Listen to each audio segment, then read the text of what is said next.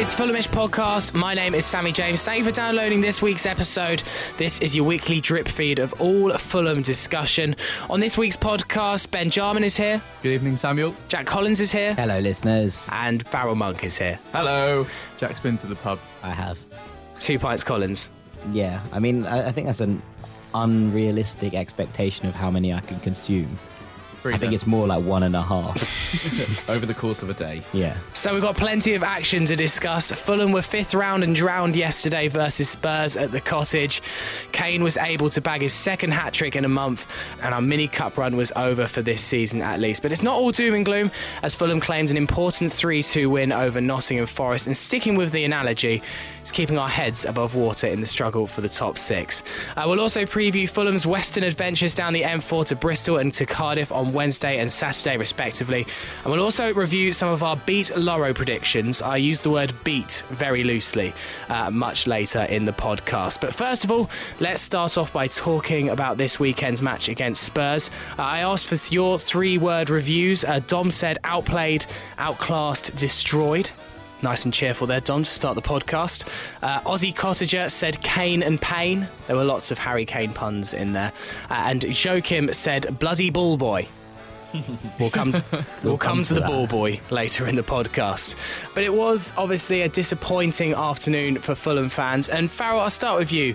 There's no shame in losing to a top class team, and Spurs certainly are one of the best teams we've seen at the cottage uh, in many years, not even just uh, whilst we've been in the Championship, even the Premier League as well. I was so impressed by Spurs yesterday.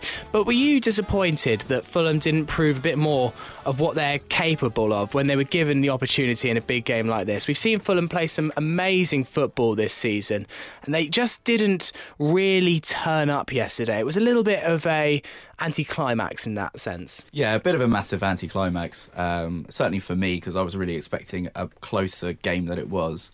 But being out the Premier League for as long as we have now, if you forget how good Premier League teams are, especially the ones in the top five, six in the league, um, make no mistake about it.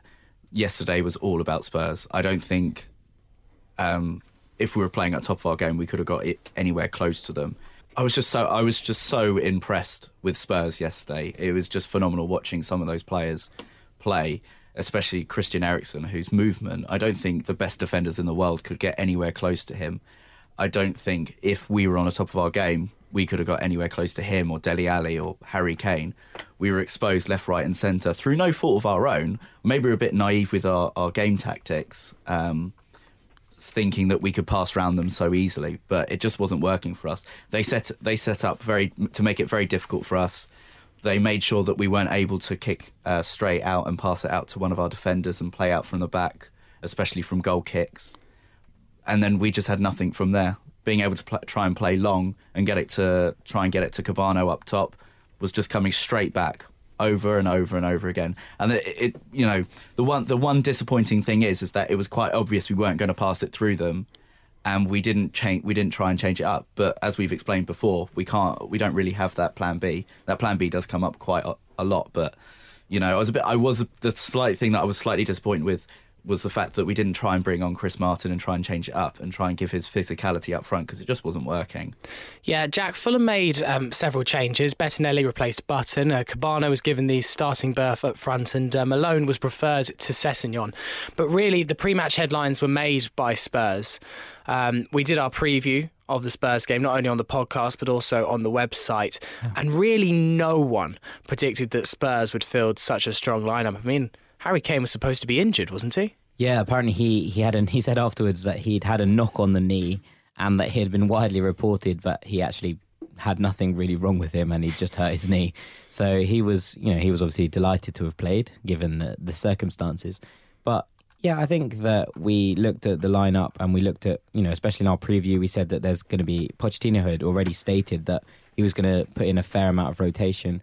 But I think that actually there was only three three players in that in that Spurs eleven that don't start on a regular basis, and they were, you know, Winks who started midweek against Ghent, and Vorm, and and Son. I suppose that you know are the the only ones you could maybe maybe suggest weren't weren't regulars in that Spurs lineup. So that's you know, and, and to have those kind of players coming in, you know, Michel Vorm is is a you know he made a mistake, yeah, once, but he recovered well and he was very very solid throughout the game. His distribution was excellent in in stark comparison to Bettinelli's, and I think that throughout the game they just showed superior quality.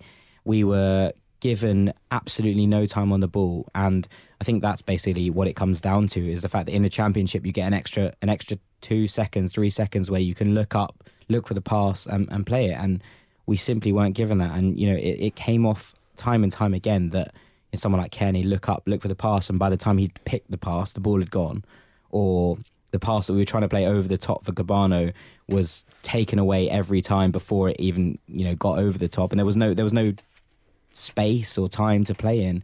And you know, I understand why he started Kebano, and I understand what he's trying to do there. We're trying to go over Spurs, especially after what we said about Sadio Mane tearing Ben Davies apart the week before. But it just didn't work. And you know, we've we've praised Slavisa in the past, especially, and a lot of people said after Nottingham Forest that the way that he took uh, Sigurdsson off so early on was so important and it, it changed the game because we felt like we were in control again. But he didn't, you know, seemed to have the bottle to do that again at the weekend when it it was clear that we weren't getting any joy over the top and what we were looking for, what we were crying out for was a target man. So I suppose that that's you know what it comes down to, and we we simply were the inferior side, and not since Bristol City at home in the league have we been the inferior side at the cottage. And so I suppose it's slightly hard to take in, in that respect. Ben, what was Slavisa trying to do tactically with playing Kebano up front? Do you think Slav was nervous to try and play Spurs at their own game? It's not something that we've been doing all season. Normally, we've been having Chris Martin up top, a natural target man, um, with the fast, pacey attackers in behind him was he trying to counter what Spurs were doing, or was he just trying to be bold? What was he thinking? Do you think? There's a case to say that Slavisa was trying to be a bit too smart with his game plan. I think that he understood that Spurs were going to boss the majority of possession. Um, and I think what he was trying to do is take advantage of the sort of slower centre backs that they have. I mean, Vertonghen and Alderweireld probably aren't the fastest centre back pairing in the world, but what you have to take note of is that they're probably tactically and positionally the best pairing in the world as it currently stands. And I think that's clear for the whole of the team. They're just such a well drilled, disciplined side that, regardless of whatever game plan I think we came out with, the way that we set up was slightly naive. I think the the way, particularly we played in wide areas and through the middle, meant that it was very easy for Spurs to play through us and play through us at ease as well. Um, notably in in the fullback areas as well when we were caught napping. There were times where Spurs had the ball on the left hand side, for example, and it looked like there wouldn't be any threat. And two or three passes later, Eriksen through movement and through passing would be one on one with the keeper, um, and just made us look completely silly. I think there's that game there has completely underlined what golfing class there is between. Uh, a mid to top level championship team and what there is between a elite level Premier League team um, just in playing style, but then also in the caliber of player that they have available to them as well. And naturally, the way tactically they're set up, we could have had 22 players out there versus their 11 and they still would have found space. They were that good. The opening goal and you mention the lapses in concentration from the fullbacks. Uh, the opening goal malone was slow to react uh, from the trippier throw in and uh, we were always in trouble after that. However uh, we've retweeted it on the fulhamish pod account this morning have you seen how big a part the ball boy played in the goal? he should get an assist. That's three points fancy league, isn't it? Well, I'm thinking he deserves a little bit of a bonus from Spurs. I mean, it's an amazingly quick thing. Trippier's running down the wing. The ball boy just does kind of a rugby pass sideways uh, to him. But nevertheless, Malone really needs to be doing a lot better there. It's so frustrating that against a good side like this, the opening goal has come from a lapse in concentration, not from an actual genuine great bit of play. As terrible as as game as Scotty Malone had, that pass out to him from the centre back was absolutely yeah, terrible. It's Sunday League stuff. I was just about to it say wasn't under this. any pressure from anyone.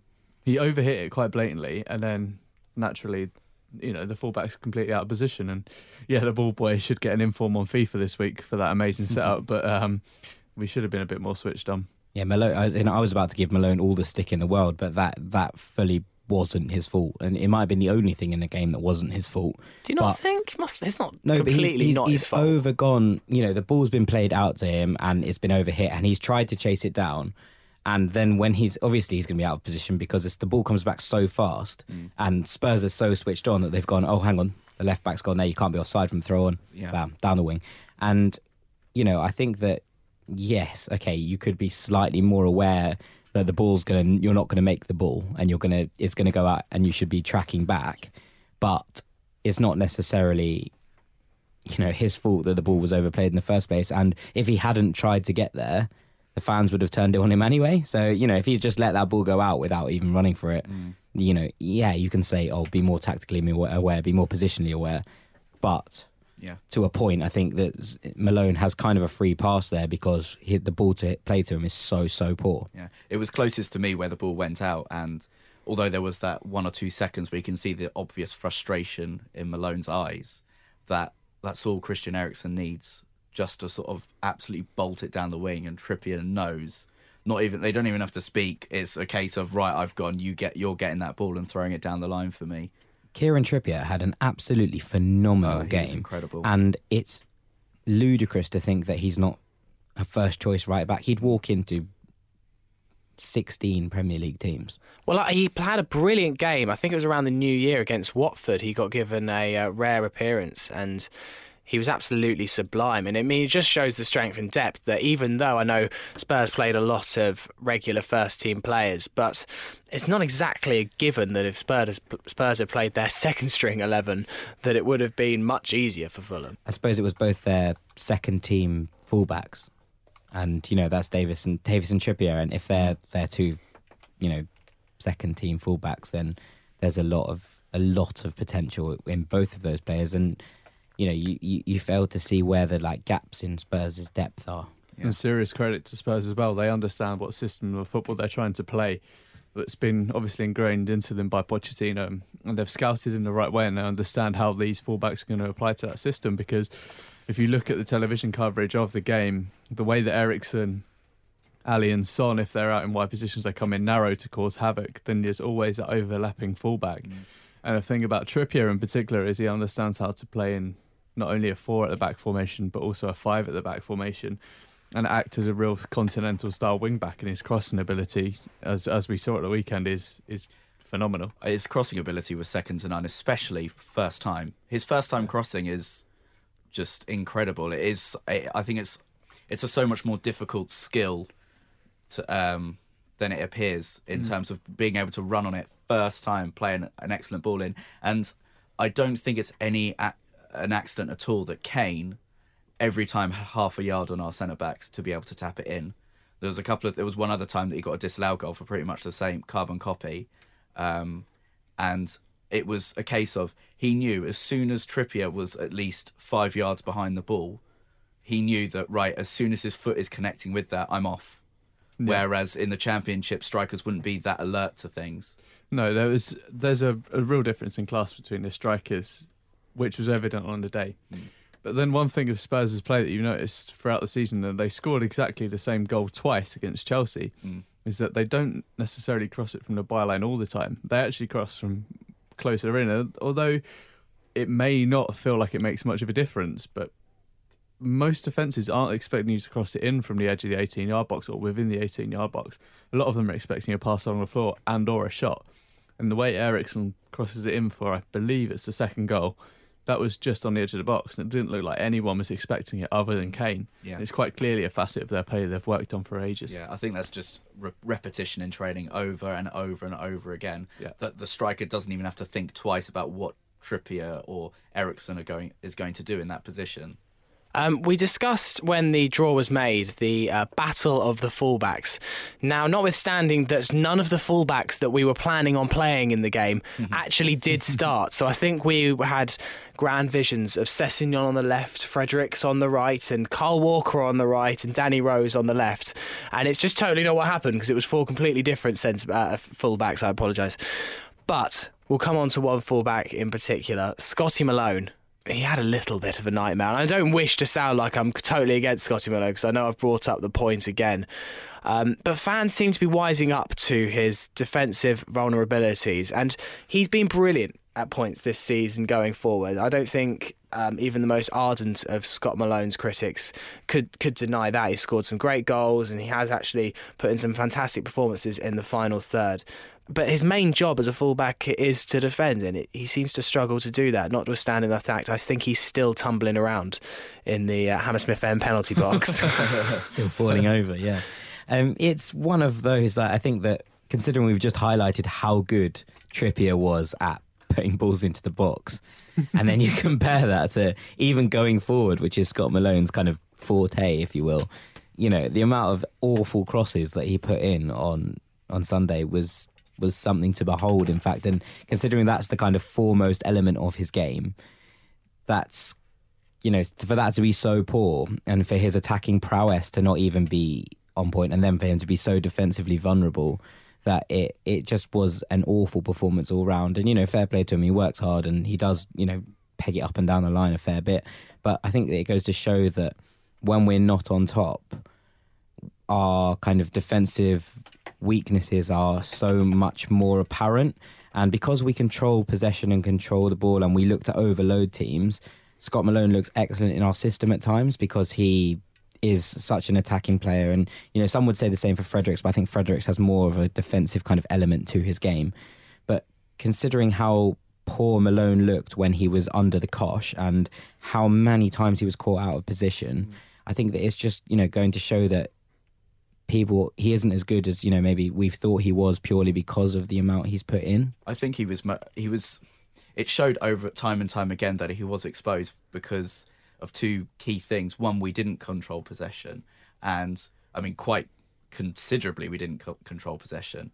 And the fact that Spurs, every time they got the ball, they were attacking us time and time again. We could not hold up onto the ball high up up the pitch because Kebano had n- no chance to even get it. Yeah. So it wasn't it wasn't sticking up there. It was coming straight back, and therefore Malone was getting attacked time and time again. And admittedly, Floyd Ayité didn't give him much no. protection on that left hand side. I don't know. I'm going to counter that. I thought he played pretty well defensively as well, considering it's not really his game. The amount he dropped back and tried to help Malone, it it was noted, especially on the commentary. If, after you watch the game back, after being there, you watch it back on the BBC, they comment on how how much Ayité did try and help him. But I think it's a case of that Spurs' right hand side until the introduction of Sessegnon, it, it just basically tore us apart. That was where two, three of well, two of the three goals came from. And speaking of Sessegnon, I was surprised he didn't get a run out. I thought it would be the perfect occasion for Ryan Sessegnon to try and step up. Do you not agree? No, I don't. I've, I do not personally agree. Just simply because if that had been him from the start, and it they would have torn, they could have torn him apart. The things it could do for his confidence, he could either see it as yes, I've I've got some work to do here before I'm a finished article, or you give him 30 minutes at the end like Slav did. He plays well, he impresses, and it gives him a nice nice bedding in as such to play against a Premier League team. I'm not sure I would have started him.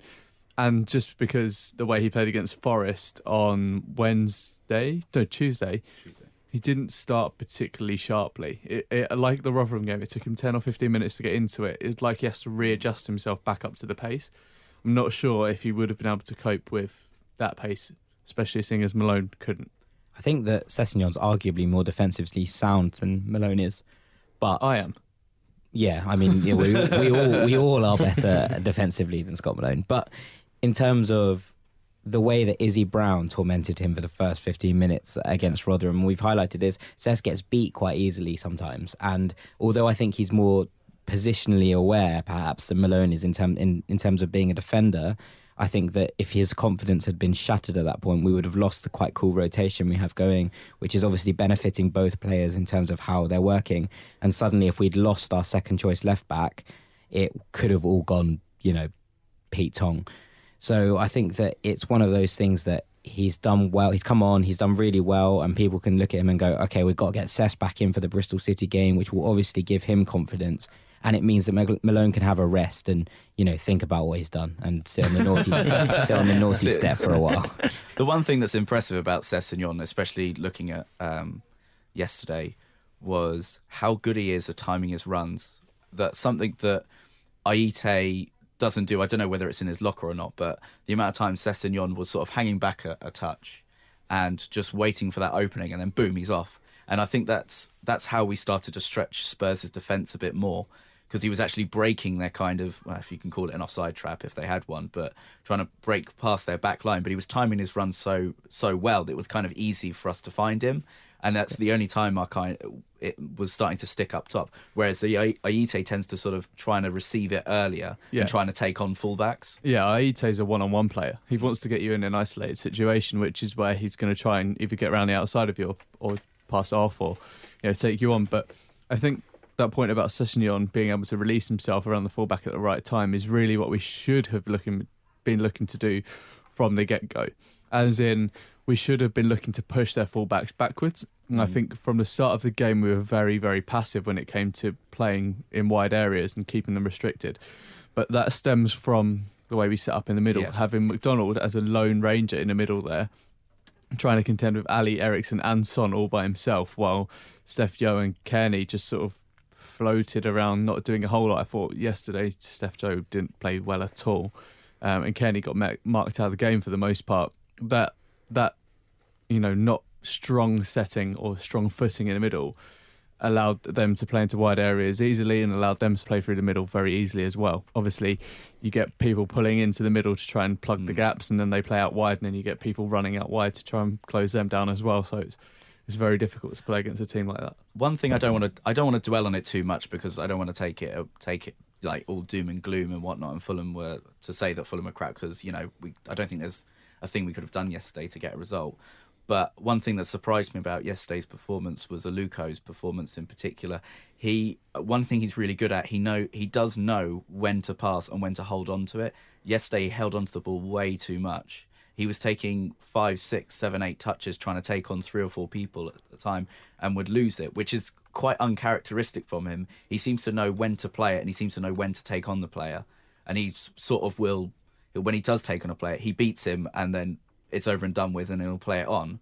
Whereas yesterday he tried to beat one person. He did a couple of times, but then he would try and beat another person, and try and beat another person and, and lose it. I don't know whether, you know, looking back, I might think that looking at it, that he might not have had the the options available to him, but it was quite clear that he was just hanging on to the ball too much. I thought it was almost like he was like, I've played in the Premiership, I've played against these teams, so you know, give me the ball a little, a little bit, not you know, not and not so much in a negative way as such a as almost trying to take the responsibility on himself and trying to shoulder it a bit too much. And I thought that it didn't, it didn't work for him necessarily. I disagree with you there, Ben. I, I didn't think Steph had a particularly bad game.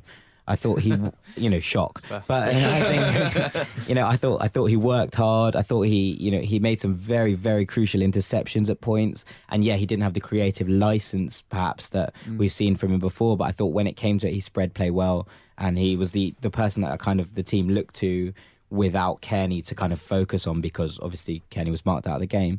I think that um, something that I would have commented on was the fact that Spurs maybe out Fulhamed Fulham. Yeah. And I thought that the way that he started with Wanyama and Winks instead of maybe another defensive players, you know, he could have gone with someone like Carter Vickers there in the middle. And instead of that, he went with Harry Winks, who's obviously such an explosive kind of, you know, Steph Joe figure, if you want, because he sits in that defensive partnership, in that defensive pivot, but he breaks. And what happened was instead of Steph and Cairney being able to break out of that that three and push forward, what happened was that they we were forced backwards because they did that to us, and then we kind of lost all the kind of dynamism within the midfield three that we often have, and because McDonald was so overloaded, and I thought Kev McDonald had, you know, a standout game for Fulham. I think if you pick a player that was, you know, Fulham's standout man yesterday, I thought it was K-Mac. Um, but I think that because he was so overloaded, it meant that Steph Joe was sort of tucking in sideways. And then when we looked to break forward, we didn't have the options that we normally do because we didn't have the kind of Yeah, dynamism in the middle. us. So I think that's kind of a tactical battle. And I think that in, in that response, in that kind of um, respect, Pochettino had Slav kind of checkmate, if you will. One interesting thing that happened yesterday during the game, and it sent fans in the Hammersmith end into a Barney, was the offside in our own half. Oh right, yeah. Now, I mean, this was completely new to me, but Jack, we had quite an interesting tweet earlier today from Richard Smith Yeah, clearing up this Richard. clearing up this issue. Yeah, he said so. Basically, the way that the offside works is that even if you're in an offside position, you give away the free kick where the ball was controlled. So, and this is from the Guardian article. So, thank you to Richard Smith who who highlighted this for us earlier, and everyone was going absolutely nuts. As in, the people behind me had fully lost the plot and were like, "This is fixed. We're walking out." It was like it was it was full on, and H five H five went mad. Um, so it was it was really bizarre. I mean, don't get me wrong, the person behind me wasn't very happy for most of the game and seemed to have a real vendetta against Dele Alli. I'm not quite sure where that was, but yeah, he he really wasn't pleased about this. I thought at the time that it was an offside and that we'd been given the ref had given 10 yards on it for complaining about the ball and i thought that was the and then i was like because i saw the ref move he, he rolled the he rolled his hands and moved the ball forward and i was like oh okay i see I He's thought he was just giving a knock on. He kind of did that thing with his hands, so he does that. Um, as, yeah. a, as a former referee, Go on, Oh, here we go, here we go. hold on, hold we got the cards out I- Famous I mean, in, in where I where I sit, Celebrity refs over there. where I sit in the Johnny Haynes stand, it was equally apoplectic in there. It was whatever, and I'm kind like my my brother I sit next to. Whenever there's a questionable decision, he sort of asks me, and then he tells me I'm lying, especially if the decision has gone against me. so I I kind and you know there are people around me that listen and they tell me that I'm lying as well, and you know you're just saying that just to wind us up and whatnot. So I kind of just given up on trying to explain the referee's decision at the time um, well, since well, a good few years now. So um, at the time, I kind of just sat, sat there quietly. Uh, the response that Richard got, which I really did laugh at earlier, was I said, you know, thanks, we've been looking for something like this to talk about. We'll talk it through. And he said, I got abuse at halftime for saying that the referee was right. But I showed them the article, and the response to that was, can't believe the Guardian, mate. Um, so let's move on to slightly happier matches. Uh, Nottingham Forest uh, in the week. It was Valentine's evening at the cottage, uh, and Fulham were loved up with a 3 2 victory over Nottingham Forest. They've been slightly inconsistent, uh, but it was a disastrous start from Fulham. Uh, Sigurdsson, uh, as Jack mentioned earlier in the pod, uh, he kind of looked like he'd barely ever kicked a football in his life uh, in that first 20 minutes. It was quite bizarre how poor he was. And I think Sigurdsson is a talented footballer, but uh, it was very, very weird. Uh, he had a dreadful opening 20 minutes. Slav made the changes, uh, and we were 1 0 down. Uh, after a wonderful finish uh, from old boy uh, Pajtim Kasami. Uh, afterwards, he admitted that Fulham has a special place in his heart. It was definitely a well taken finish, wasn't it? It was a great goal. He's got a good record for that, yeah, though, exactly. hasn't he? Yeah, exactly. He is he is quite adept at putting volleys into the far corner of the net. I've heard. So yeah, that was good. But it was um yeah Sigurdsson. I, I don't really know what to say.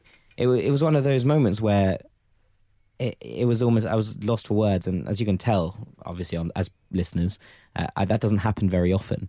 But um, I, I really didn't I really didn't know what to say. It was it was one of those things that just seemed like he'd come back in, you know, after obviously quite a long period out, and had just decided that he didn't he didn't like it anymore. Or he didn't fancy it anymore. It was, it was very strange. I mean, we criticise Slav for not having a plan B yesterday. Well, not necessarily we, but Fulham fans did criticise Slav yesterday. Yeah, and, ri- Um, and rightly so. In fairness, Yeah, correct. but you got to give him credit. He made a very early and a bold change. Sigurdsson off for Madl, and it was a change that reaped instant rewards. That whole change, I think, sort of galvanised the team. And I was speaking to my friend who we, who we went to the game with on Tuesday, and we are saying that as soon as he took Sigurdsson off and put Madl in, the confidence in the team just upped itself probably by 50, 60%. Because Madl gets in there, and he's a big talker, he's an instructor, he instructs Sess what to do, and obviously Sess is still only 17 years old or still struggling. 16, sorry. Still a bit naive, still a bit green around the gills, and there were there was there were times when what that's a lovely phrase. Yeah. can you edit that out? no,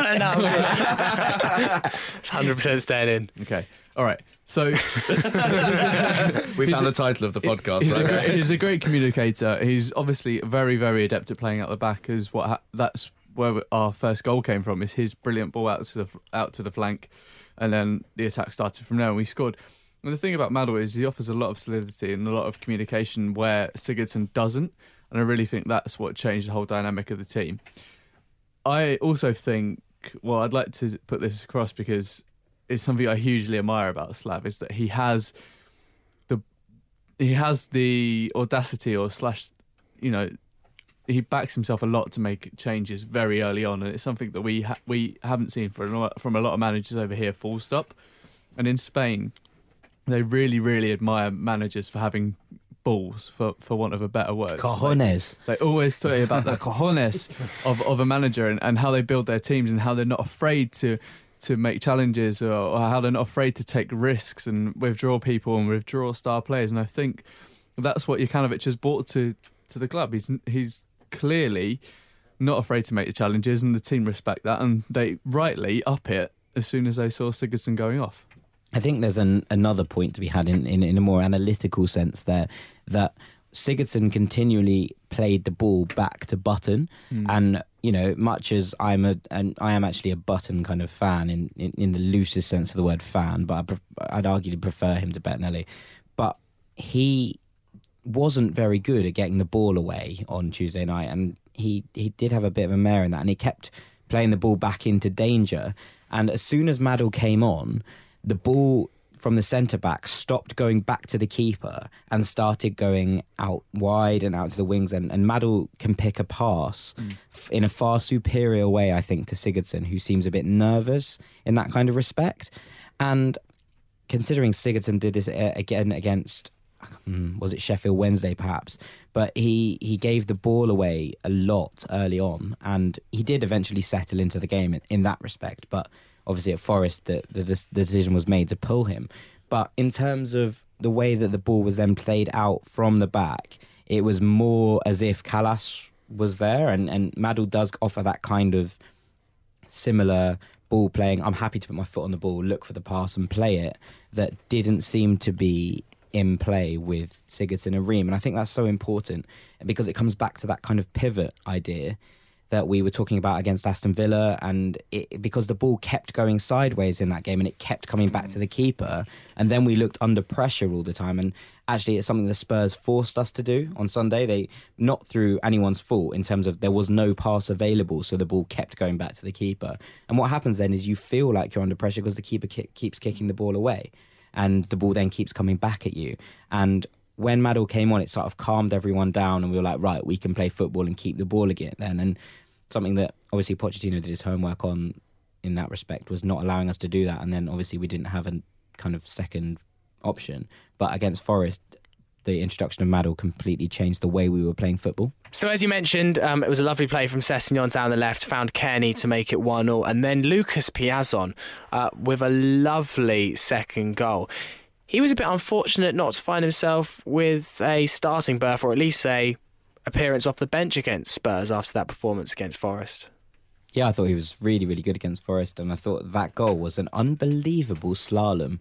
You know, snake-like, some would say, uh, from Lucas Piazon as he, you know, slithered through the Nottingham Forest defence, and the finish was was delectable, as they say. And I thought that it was a really, really lovely piece of skill to start things off, and the way that he just sort of looked up and went for it is kind of uh, something that we haven't necessarily seen from him. Or you know, we've seen him as a you know a dribbling kind of player, but not with that much incisiveness. And for him to therefore just drive through the centre of their defence and and then put the ball away with such a plum was was really nice to see. And it's something that I hope that we can see more of from Piazon because he's obviously got the talent.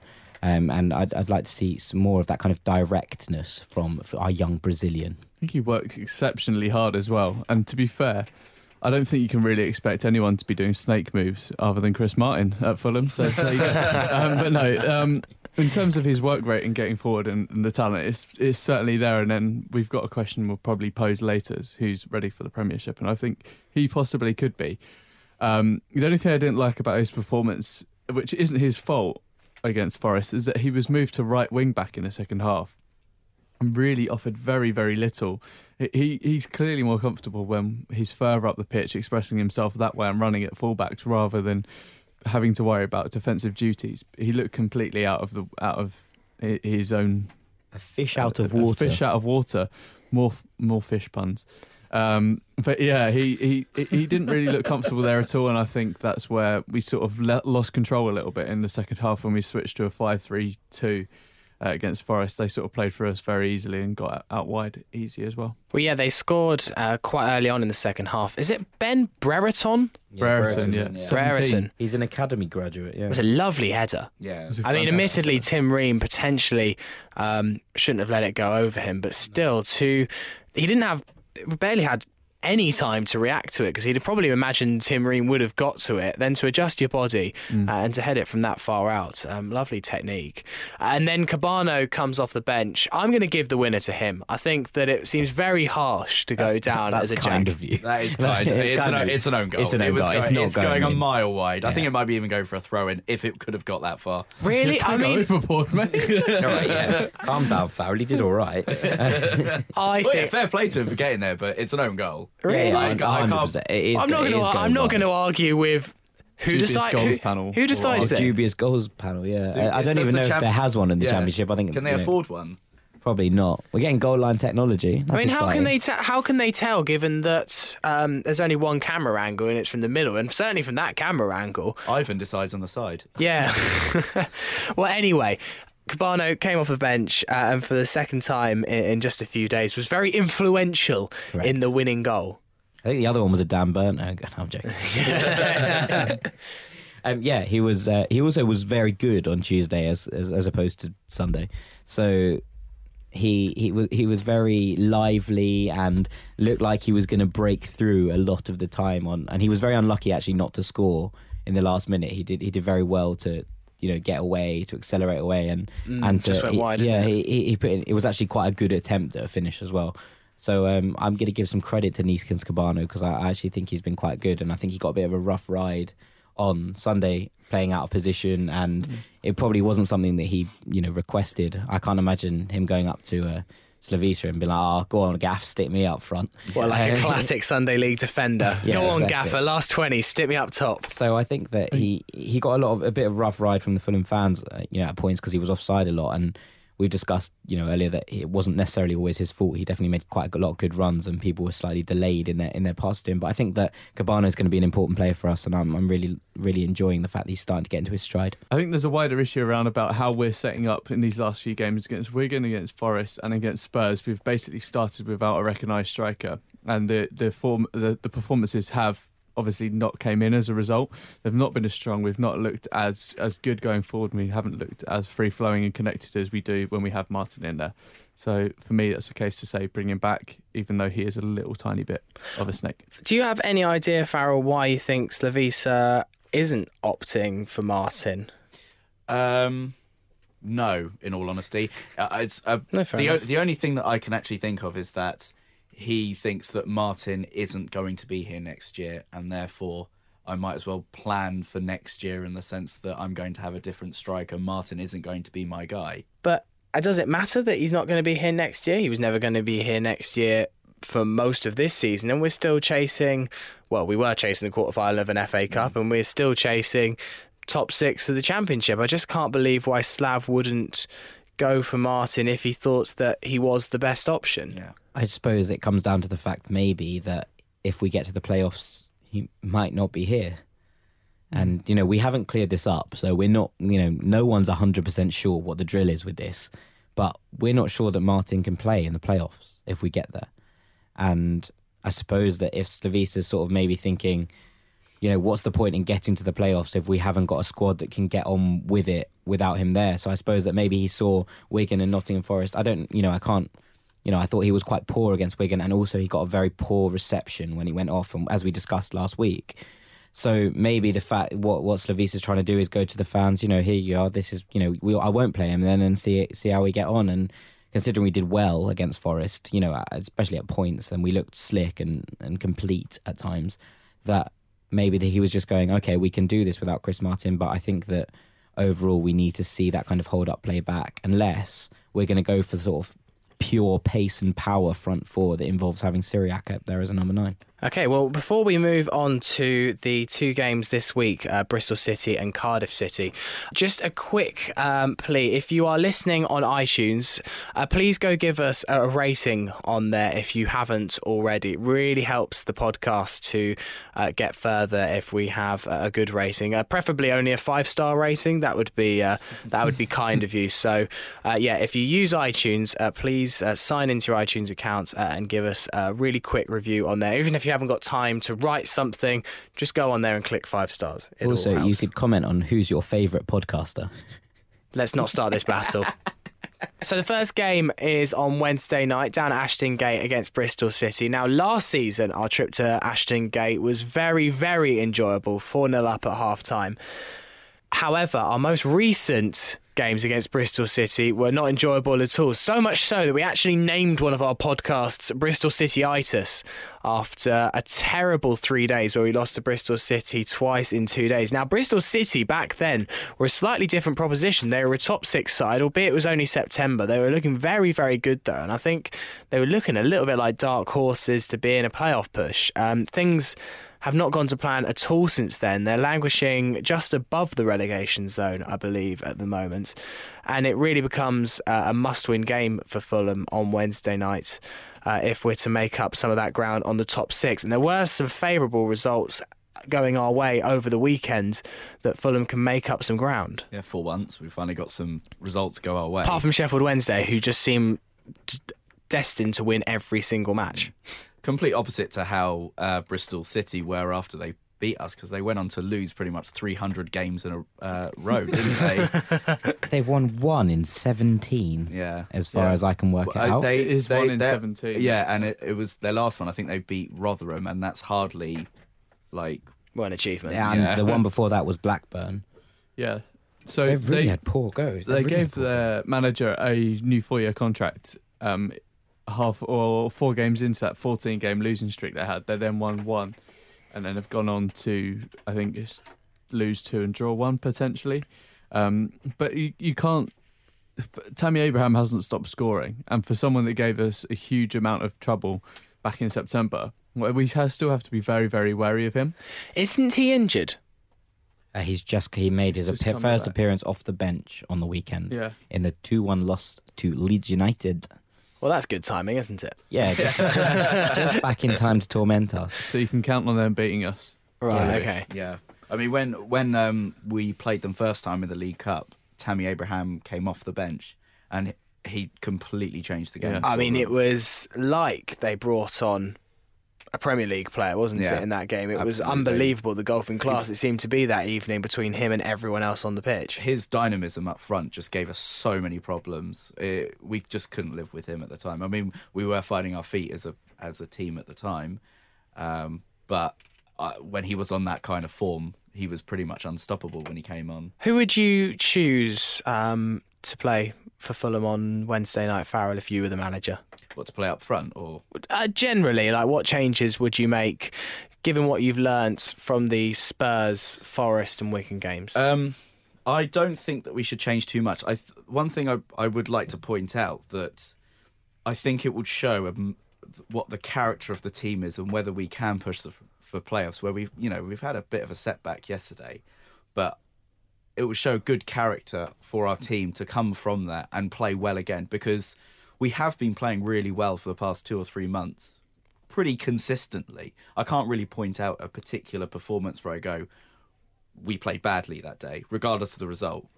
Um, we've been really consistent, and I just hope that Slavisa doesn't make any knee jerk reaction. He doesn't seem like the manager that would make any knee jerk reactions to and changing the style of play or changing the uh, changing the personnel too much. We kind of have similar players that can play in a lot of positions, so that's really good. So hopefully, the character of the team will really show on Wednesday evening that they turn up, we play the way that we have been for the past two or three months, and get a result. Hopefully, but in terms of the starting eleven, I do I do kind of wish Chris Martin comes back because he has been the focal point of the team for the past two or three months, apart from the past few weeks. Yep. Agreed. I'd quite like to see Aluko get a rest. I think it might be time to give Shawnee a little, a little, a little nap. Maybe come off the bench. you And know, with obviously. Ryan Frederick should be back. And actually, although we I don't know if I'd bring Frederick straight back in. Odoi's been, you know, pretty decent. He's had three very good games in Frederick's absence, and I know Frederick's pace is such a like potent weapon, but you know, I, I don't know how I don't know how I'd feel if I was Odoi, and I'd played really well for three games, especially you know, um, He was probably the the one person at the weekend whose passing was actually quite assured. Yeah, he, he looked very comfortable. He looked, you know, quite assured on the ball, and he has done throughout this kind of three game run. And I, I don't know, can't Odoi play left back? he can. Can. And I was thinking this, but maybe you know you'd be a bit harsh not to start Sess But, after but he so came can. Tim Ream. He can play left back. We haven't seen Odoi at left back though, and that is what he kind of signed as. Yeah, he is uh, naturalised left back, and that's where he played most of his time in, in Belgium as, le- as as a left back. I think I'm inclined to disagree slightly with Farrell. Sorry about that, mate. It's all right. It's not the first. over- It's not the first time. It's not the last time. over over the past few weeks, I think our, our our performances on a whole, whilst we've still managed to win, have steadily just came off the ball slightly, and I think it's just a testament to how small the squad is right now because we have a core of about fifteen or sixteen players, and in the midfield, other than Parker, you probably look at him and think, is there anyone that can replace the box to box ability of Steph Joe? That dynamism, there probably isn't. Is there anyone that could possibly replace Kenny in the ten role with that with that guile and that that creativity he has? Maybe not. Maybe you could probably Ryan put, Tunnicliffe for Piazon. probably put Piazon in there. But then I agree with Jack entirely. I think it's about time Aluko got a rest. I mean, we picked him up as a free agent. He's probably going to get to that point now where you think he needs a, a game or two on the bench just to refresh himself, and then we reintroduce him. So it'd be nice to see uh, maybe a front three of Ayité, Piazon, Cyriac, and He's- then with Martin up with- top as well. With Kenny and Aluko, I'm, I'm guessing those are the only two people that have pretty much played every minute of well, not every minute, but pretty much. The whole Every Uh, game. K-Mac, K-Mac as well has played pretty much every game. I I can't think at the start of the season he was a bit in and out. Yeah, I thought no, he was. he, he was in, but he it was Parker that he was alongside, and we was we, it. we had a lot of podcasts where we were saying, "Get bloody Parker out and put in someone else who can go box to box, and let there be a runner and let there be a creator." We and did then- question then maybe was. K-Mac as well going out at the time. I remember thinking Yeah. we weren't sure which of the two we'd have replaced. Yeah, Um, but I feel problem, like pivot problem. Pivot I feel like that's been astr- addressed, and K-Mac is clearly the, the superior shield. And then on Saturday, uh, we head over to Cardiff City Stadium to face Cardiff uh, for the second time in 2017. And once again, it feels like we're playing a different team. Back then, it was a very out of form Cardiff City, who were in the relegation zone at the time. I know this was in the Cup. Uh, but since then, Neil Warnock's taken them on a brilliant run of form. And I think they won in they won 5 0 on Saturday, albeit against Rotherham. But beating anyone 5 0 is impressive. And that's not going to be that easy. That would be a big win if we can get three points over there. Yeah, they're banging form as you as you rightly said, and then they've got a few key players as well. If they're coming back into form, I think Warnock has this really strange ability that when he comes when he comes into a team, he can always use the the free agent market very well. And they picked up um, Junior Hoilett and they picked up Sol Bamba. And whilst Bamba is aging a little bit, he's obviously shored up their defence somewhat. Um, and Hoilett has got quite a good production um, out off the wing. And then you've got the likes of Kadeem Harris, who's scoring and assisting quite a lot recently, and he scored a couple at the weekend. Uh, I don't know if it was a couple; it was at least one, um, and he's also got a couple of assists there. You always have to be very, very careful of Peter Whittingham and his Mm. bloody ability from set pieces. Yeah. He's very, very good at dead ball situations. And Kenneth Zohore, who was a uh, bit part player under Paul Trollope, has suddenly come back into the four. He's got four in five. He's actually the second cousin of Didier Drogba. Wow. knowledge. They are random fact for today's Fulhamish podcast. But Great he's, random um, fact, though. Yeah, he's in. He's banging form, and he really does look like a bit of a handful. Uh, and especially, you know, with them having those kind of players around, you know, you look at the goals against Rotherham. Hoilett, as you mentioned, he got one. Uh, uh, Craig Noone got one, who loves scoring against Fulham. He loves He loves, and he always seems to score screamers. He scored about three screamers in five seasons against Fulham. And yeah, and you know, there and, and Kazim Harris, like you were saying, so there's there's clearly quite a lot of talent there in, in Warnock's squad, and he does have that kind of annoying, never say die attitude where you know when you're a better team than someone and they still won't let you win. Yeah. I, I find that very frustrating. Okay, well, just before we finish this evening's podcast, uh, we've just got time for a couple of your questions. Uh, Secretary Jack, uh, the inbox, the mailbox is full, the postbag is brimming.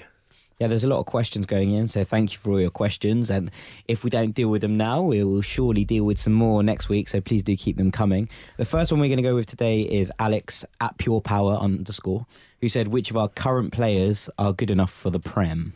Hmm, interesting. And obviously, quite a poignant question after yesterday's game. Uh, lots of people making the assumption that, well, we didn't win yesterday, therefore our players aren't good enough for the Premier League. It's forgetting the fact that we have beaten two Premier League teams at home this season. Ben, what's your take on this? Um, I think the easy answer is to say Thomas Kalas outright is probably good enough to be in the Premier League, but I think there's a there's a wider you know thing to thing to take into account here is is the the adaptation of the of the players when they get into the Premier League and the adaptation of, to the style of play that is the Premier League in, the, in a more standoffish, tactically switched on rather than the guts, guile, and blood of the Championship. Who can adapt to that um, and and find space and find influence. So I think someone perhaps uh, a Piazon could could do that. Um, I definitely think Ayité can because I love the guy, but that's that's my answer. I don't think Chris Martin could. No. I, In the same I way that agree with you. McCormack couldn't either. Oh, Glenn Murray has gone up and scored goals though. I don't think Glenn Murray is that much better than Chris Martin. I wonder if Chris Martin could a couple of years ago. Maybe I I, I think Chris that old, Martin. I think Chris Martin would do a job in the Premier League. I don't think he'd be excellent. Don't get me wrong. I, but I think he'd you know he'd hold up the ball for you. You know, and, and, and plenty of players that have carved out a career from just doing that. You know, Kenwyne Jones played in the Premier League. I don't think Chris jo- Chris Martin's any that, that much worse than Kenwyne Jones. Shouts out Kenwyne the Penguin. That's his uh, that's his nickname. Obviously, Steph Joe could. Steph Joe could perform in any league anywhere. Steph Joe. Steph Joe's better than Modric. Jesus. Wow. Ben looks apoplectic over here. He hasn't He's got, not wo- very he hasn't got man. words to say. What about Ryan Fredericks? Do you think that he could cut it? He's got pace, which obviously. Um, no, I'm going to go with no because he he's so one-dimensional at the moment. I believe he probably could be with the right coaching. Uh, Ben's made the funniest face at me ever. um, but I, he, he needs to he needs to add a left foot. He needs to add something else and be able to cut inside because I just think he's gonna he's gonna get found out through Premier League defenders. Maybe he could learn to do a step over. That'd be exciting. and then he'd be able to burn players with a step over or a flip Yeah. flap. I actually think he would be okay in the Premier League just because of his similarities. Although a very, very, very, very, very, very poor man's Carl Walker, Mm. he could do a job simply because the pace and the power he has, and his crossing ability is good as well. And Walker's expanded his game, Mm. and so could Fredericks. I think maybe one of those things that Walker's exceptionally good in a very, very attacking Mm. team that dominates players, and maybe Fredericks could do the same. I don't know how he'd cope in a team that were constantly under the cosh. For example, someone like Burnley, who Mm. are quite happy to sit back and soak up pressure. I don't think Fredericks could thrive in that kind of environment. But I think he might be able to in a Tottenham-esque team where Yeah. they, you know, obviously have so much run of the run of the ball down the wings. Uh, and then um, another question coming in, Jack, that is on a similar vein. Yeah, we actually have two quite similar questions. I've I've, I've discovered. The first one I'm going to go for is White Noise. You know, shouts out to White Noise. Big up White said- Noise, yeah, actually. We're, uh, Thanks, White we're, we're huge fans Thank of White. Noise. So he says, "What impact will not going up this season have?" Ooh, good question.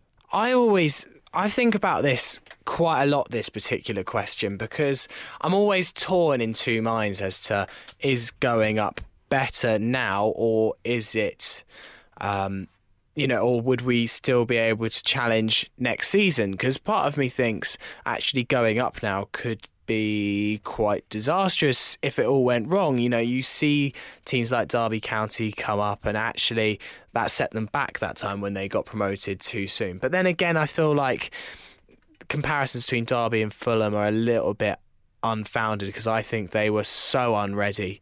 Um, for the top flight, but also from an infrastructure point of view, like will the Riverside project go ahead if we don't go up? Um, and you look at teams like Blackburn and Bolton, two teams that I've all, and Charlton as well, three hmm. teams that I've always thought are in a similar league to Fulham in terms of the size of the club, and also they've got a lot of bigger teams around the corner. Now, I know we've got a slightly different ownership situation to them, but does not going up mean that in a few years you end up like one of those in League One because eventually the money runs out? That's that's what I worry about. There is a huge risk about going to the Premier League. There is no doubt about it. Other, you know, otherwise you wouldn't see the amount of teams that get relegated in the Premier League and either go down to League One or almost get relegated straight away. I mean, Fulham's not ex- exempt from that. That first season was a bit tricky. Last season was an even even more squeaky bum time.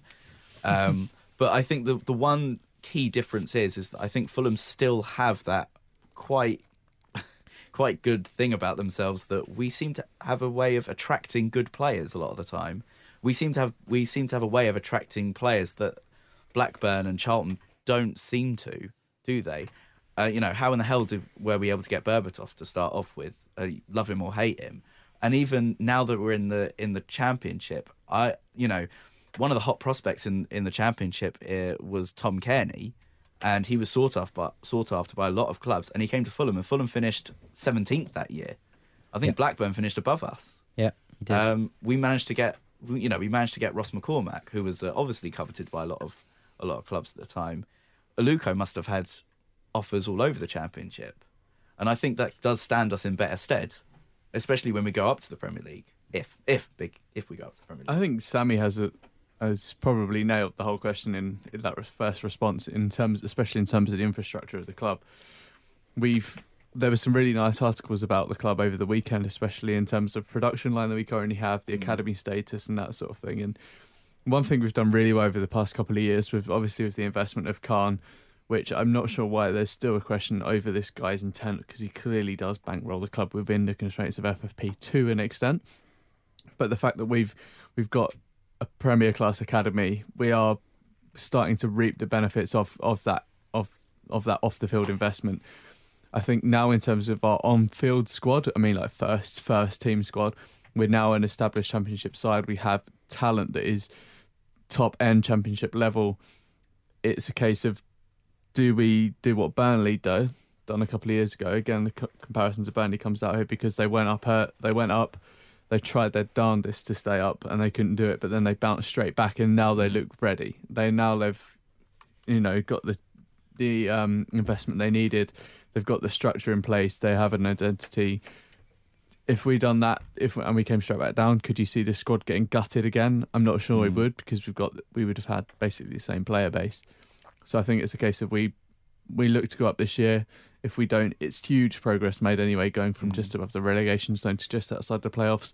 If anything, cement this squad now, make as many signings as you can, like likes of Kalas, etc., and gear us up for another push. And if we don't get it, we still got a quality squad there for next year. Yeah. The one thing that, you know, if we do go up and then unfortunately go back down again, I just don't want to see the same mistakes that we made last time we got relegated. You know, completely change everything what the club was about. I mean, Burnley did the the almost the the right way. They stuck with the same guy that got got them promoted the first time round. They kept a lot of their core players that got them promoted who knew, knew how to get out the championship and then give it another go. And they quite rightly Ben says that they they're now they're almost there and so they're playing so much better now in the Premier League. Yeah, you think that the only worry you have is that do do the squad want to play in this division again, and especially the players we were just discussing. You know, your Piazons, your Hansons, your Cairneys. Do they do they want to stay if we don't go up, and do we risk losing those kind of talents if we don't get promoted this year? And I think that's a wider question, and not one that we can necessarily answer. You know, it's not. We can't be like, oh yeah, they'll stay. I think that mm. Cairney will probably get handed the captaincy at the end of the season, as in the full club captaincy, and that might be a, a factor in him staying. But you know, if you're looking at being a lower end Premier League club, you've got to be looking at the likes of Piazon or Ayité or Kalas, or you know, then and you're looking to them for build your own squad, and they're obviously players that could probably cut it, especially at the lower end of the Premier League. So that's the kind of mm. come see come sour of it, I suppose. That if you looked, you look for what we can keep, and if we can keep this squad and build on it, then maybe it's not the worst thing to not go up this year. But I think that's the end. I've got one one word question to finish things off. It's from uh, Blame Draymond, Mr. Nick, who uh, he says, "Gun to head." What player should Re- Fulham realistically be looking to sign for next season? One player, gun to head, Sammy. I'm still going to say it. Wells. Nakhi Wells. Farrell? Haven't got the foggiest. Well, that is I've not heard of him. No, Yeah, yeah, no, he- Paul he- haven't got the foggiest. Ben literally looks like he's got a gun pointed to his head. Looks in agony right now. what unknown So- Segunda B player have you so got? so many players coming into my head right now. Um, realistically, I'd love to get Tammy Abraham on loan for the next year. That's a great shout, That's actually. a good shout. I'd go for Alex Smithies, the QPR keeper. I think he's above us. Yeah, but I mean, I think that's one of those things where that would be a good keep, a, a good, you know, top level championship keeper. And ideally, I'd say David Stockdale, but obviously he's going up to the Premier League anyway. So I'm going to say Smithies, and I think that could be the difference between going up next year in an automatic spot and having the same kind of drill. Also, signing Alex Smithies. Banter. Yeah, well, funny, well, funny. we Queen's got Park David- Rangers would be fuming. Well, we got Button. yeah, but they weren't that bothered, were Let's they? just sign all of our rivals' goalkeepers. yeah, exactly. Good. Well, um, just before we end this week's podcast, and I know it's been a bumper, but we just need to quickly address the elephant in the room. So, uh, you may have seen on the BBC Sport website uh, last week. So, Ben, Jack, and myself uh, were giving our predictions. We we tried to beat Lawro. Um, I don't think we came anywhere near. Uh, to beating Lawro. Just thought we could go back through a few of our predictions. This is what we said uh, for the Fulham Spurs game. I think it's going to be a really close game of two footballing identities. Both teams love to keep possession. Both teams got really exciting fullbacks. Very close game. I think we'll probably go for a one-all draw and a replay back at White Hart Lane. Not quite. No.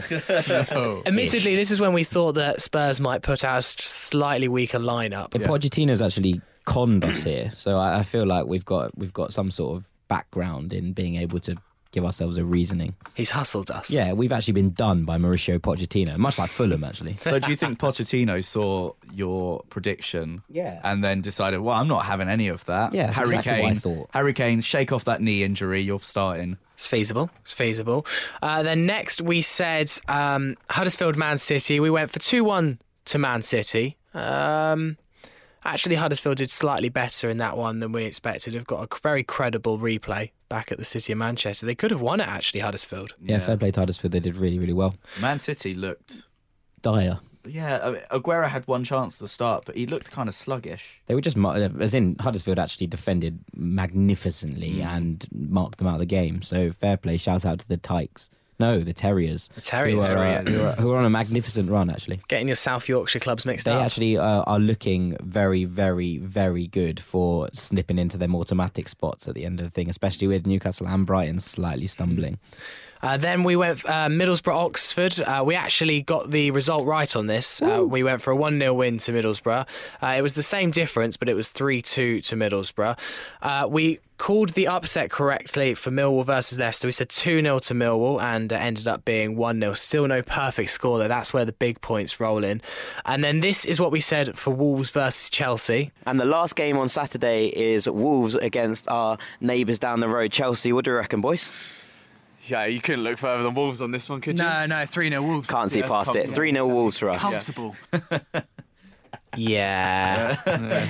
we can dream. yeah, this eh? didn't got called- translate quite as well, did it, in writing? Yeah, that's what I'm saying. We got called out on this, but actually, it was quite funny what we said. I thought, and Yeah. then and then suddenly, like we were getting called out left, right, and centre by Chelsea fans who were like, "It's embarrassing that you you won't you won't even predict a Fulham win, but you project a Chelsea." Like, I was like, obviously, it was a joke, mate. Like, you, come on now, like. Obviously, we don't. Now we look like we know nothing about football. Epic next, trolling. next time, just say 21 0, Yeah, and then exactly. then they might think it was a joke. Yeah, well, we got that wrong. Anyway. And we did get the result correct for Man United versus Blackburn, but I don't think uh, we've beaten Lawro or uh, Robbie from Arsenal Fan TV.